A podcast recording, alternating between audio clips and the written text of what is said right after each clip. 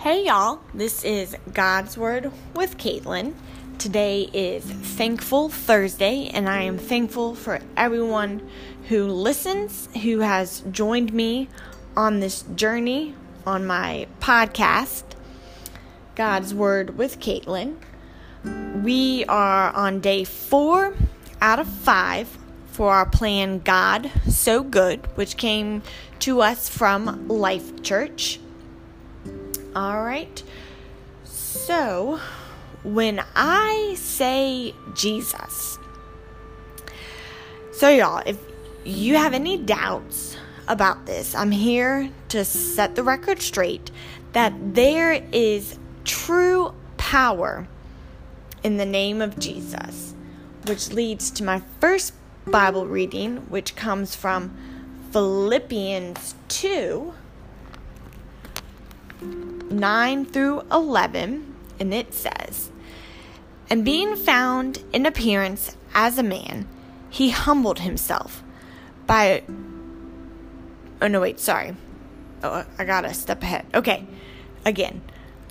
Philippians 2 9 through 11 says, Therefore, God exalted him to the highest place and gave him the name that is above every name, that at the name of Jesus every knee should bow in heaven and on earth and under the earth, and every tongue acknowledge that Jesus Christ is Lord to the glory of God the Father. In the name of Jesus, we find salvation through him. Wait, I'm sorry. Keep. In the name of Jesus, we find salvation. We pray in the name of Jesus because it is through him we have a relationship with God. If the forces of evil in the world must bow at the mere mention of Jesus, then when we, as followers of Christ, call upon his name, our very fears, our anxieties, our addictions, our sicknesses, those must bow to him. We are free. There is true freedom in the name of Jesus. Okay, so that I have two more Bible readings. Uh, the first one comes from Romans 10. Romans 10 9 through 13 says, If you declare with your mouth Jesus is Lord, and believe in your heart that God raised him from the dead, you will be saved. For it is with your heart that you believe and are justified, and it is with your mouth that you profess your faith and are saved. As Scripture says, anyone who believes in him will never be put to shame, for there is no difference between Jew and Gentile. The same Lord is Lord of all and richly blesses all who call on him. For everyone who calls on the name of the Lord will be saved.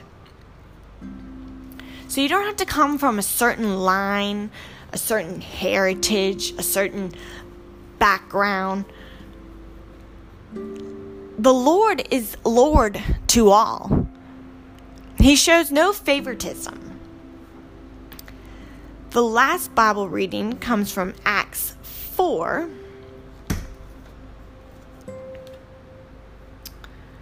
Acts 4 8 through 12. Then Peter, filled with the Holy Spirit, said to them, Rulers and elders of the people, if we are being called to account today for an act of kindness shown to a man who was lame and are being asked how he was healed, then know this you and all the people of Israel. It is by the name of Jesus Christ of Nazareth, whom you crucified, but whom God raised from the dead, that this man stands before you healed. Jesus is the stone you builders rejected, which has become the cornerstone. Salvation is found in no one else, for there is no other name under heaven given to mankind by which we must be saved. Only the name of Jesus can save you. You just have to call out to Him in all your fears, all your worries, all your anxieties, and sicknesses. Those will be gone. You will have freedom in Jesus, in the name of Jesus. I appreciate everyone for listening. I hope you have a very uh, thankful Thursday. Be kind, love just remember that you are loved, and tomorrow will be or is uh, Fantastic Friday, and it w- will be our last day on our plan. God, so good. Bye.